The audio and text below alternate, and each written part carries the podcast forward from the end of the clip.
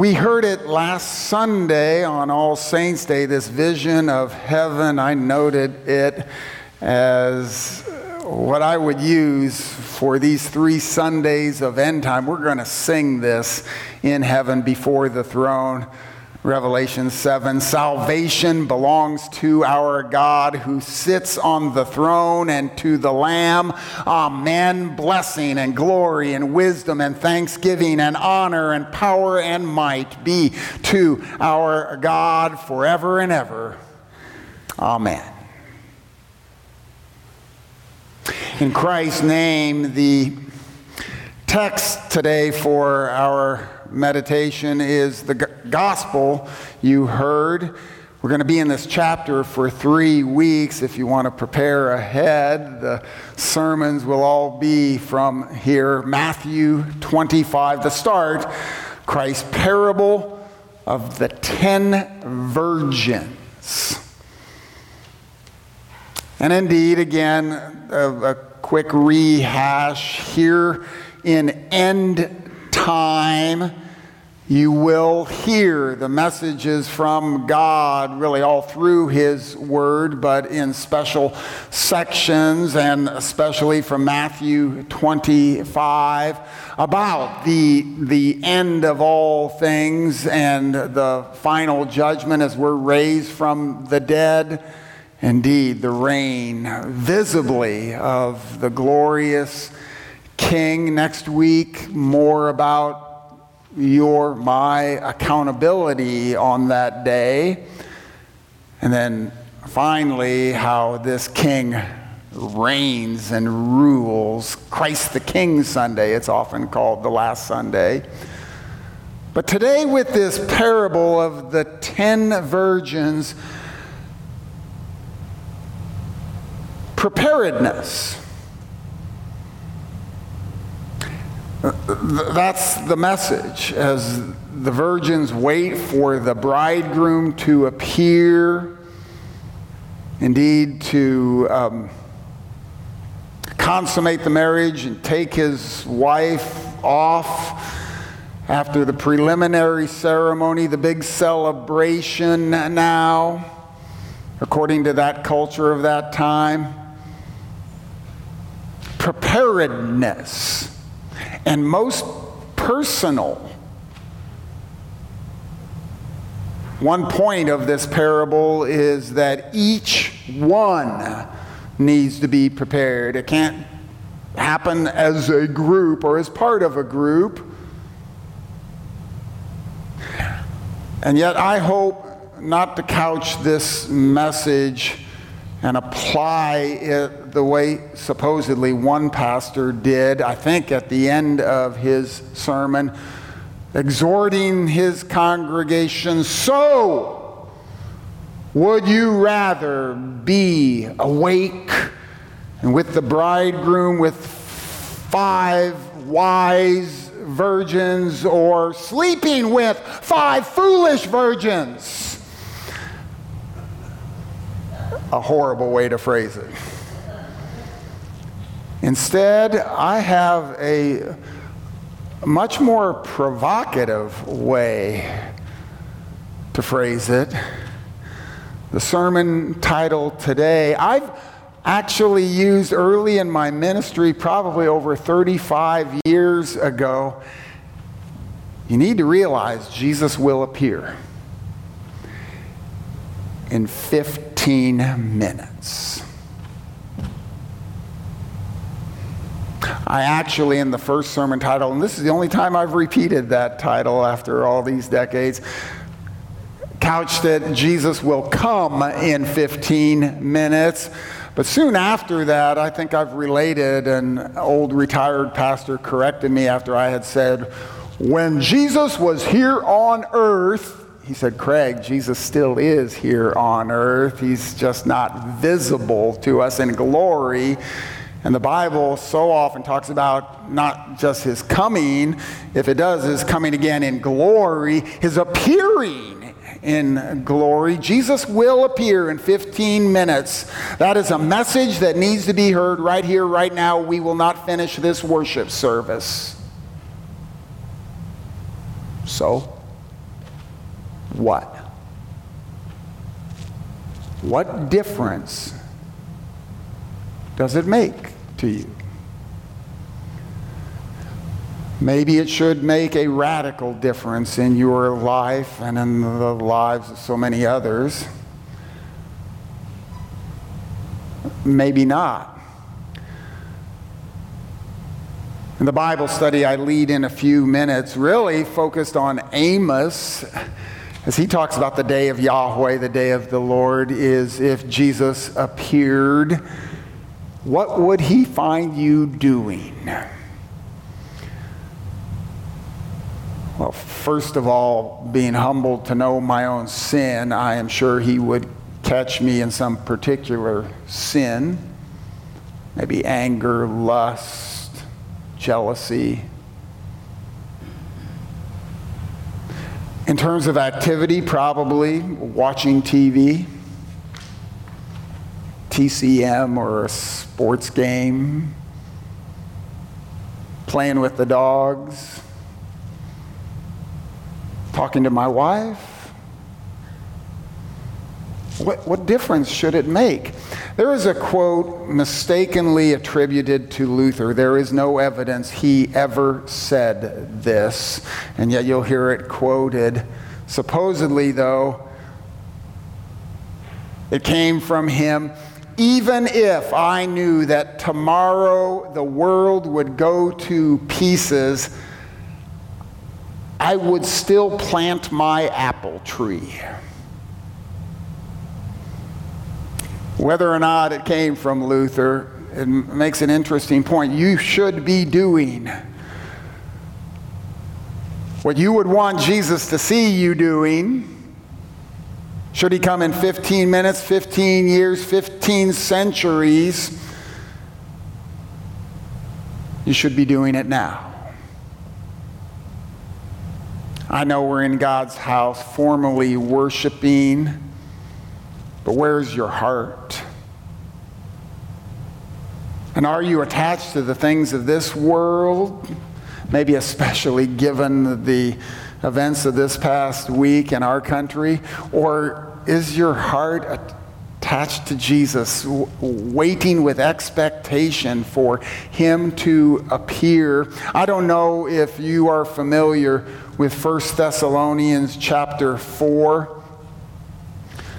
I believe the Apostle Paul wrote this, one of the first things he was inspired to write, maybe only after his letter to the Galatians, to a group of new Christians barely instructed in the faith who were truly expecting Jesus to appear immediately, so much so they were perplexed about people dying. They expected Jesus to come back before people died, at least in the first generation of Christians, and even after that. And, and, and we should live that way too.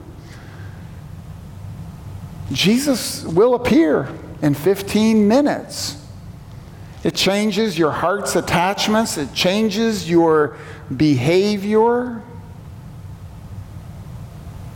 And it's not a message of law primarily, yes.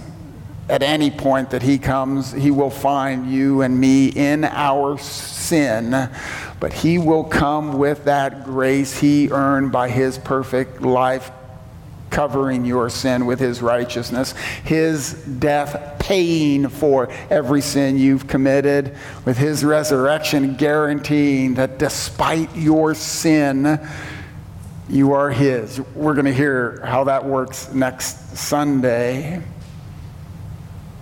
And indeed, His immediate appearing, living as if uh, before we get out of the parking lot today, Jesus will appear, gives hope and peace and joy despite so many things in this life. And indeed, it sanctifies what we do, whether it's planting an apple tree or singing a hymn or uh, shaking a hand or giving a hug or spending time with family. a number of applications I don't have on the screens today, but you can simply note or even jot. Jesus, we live, will appear in 15 minutes. That means the words that we use need to reflect that. James chapter 4 has a section where James admonishes the people Come now, you who say, Today or tomorrow we will go into such and such a town and spend a year there and trade and make profit. Yet you do not know what tomorrow will bring. What is your life? You are a mist that appears for a little time and then vanishes. Instead, you ought to say, If the Lord wills, we will live and do this or that. Everything you're doing is cradled in the will of God, His plan, not yours. And yes, you should make plans as the Lord wills, knowing that He could call you home, me too, knowing that, that He could appear again in glory. He has a plan. And we say that and confess that and live that and sing that. And then as we plan, we're in tune with his plan, prioritizing. Number two, his priorities. What are they? The Great Commission. Go and make disciples of all peoples, he said, baptizing, teaching. That's primary. That's the only reason we're here on earth. He would take us to himself. My father, a Lutheran pastor for over 50 years, related that it was only later in life that he realized what this meant for his conversations at the grocery store, knowing that he had lived most his life. He said, Craig, I may not get another chance to talk to that woman about Jesus. Or in the doctor's office, I may not get another chance to share the gospel with someone there in need. And he was much more bold and still so very natural to do it. We plan.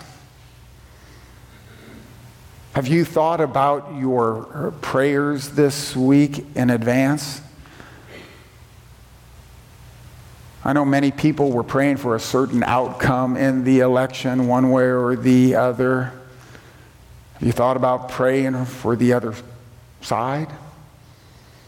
And indeed, as Scripture commands, praying for the president and vice president elect, no matter who they are. Pray for kings and all those in authority and be subject to them according to the Word of God.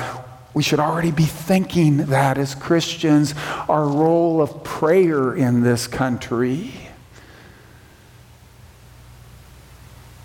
And then, as you follow and use His words, as you plan with His plan, be prepared.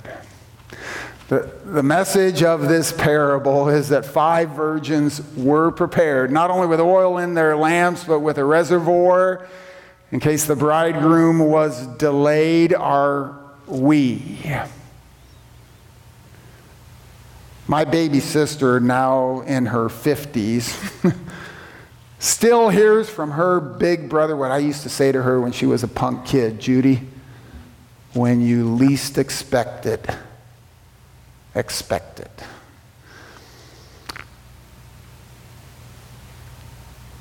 We should be ready when we least expect for the unexpected, the wonderfully unexpected to happen.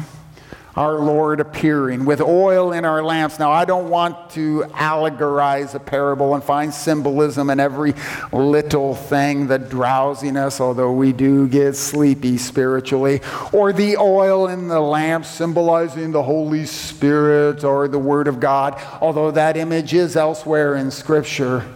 But that is what we need His good news constantly not just once a week on Sundays, hearing the pastor share forgiveness, but as we arise and remember our baptism every day, as we go through each day hearing Christian music, as we read and memorize our Bibles, be prepared. I think I've shared what a professor at seminary 40 years ago said to us, Louis Brighton, now in heaven, teaching the book of Revelation in a way I can't really imitate, but often try. Gentlemen, he says, memorize your Bibles, because someday they will be ripped from your hands.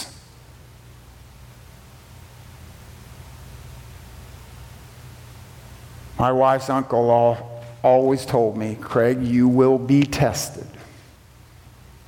And I've seen some little ones, and there's some big ones. God's word is our preparation. You are a child of God. You are forgiven by Christ's blood. He is coming to alleviate all evil and show the victory he has earned over it. This sermon title is over 30 years old, and I believed it when I preached it then. It is all the more true now. I had in my devotions this week Romans 13 salvation is nearer to us now than when we first believed. So it's even more true today. And it is our hope and expectation. Jesus will appear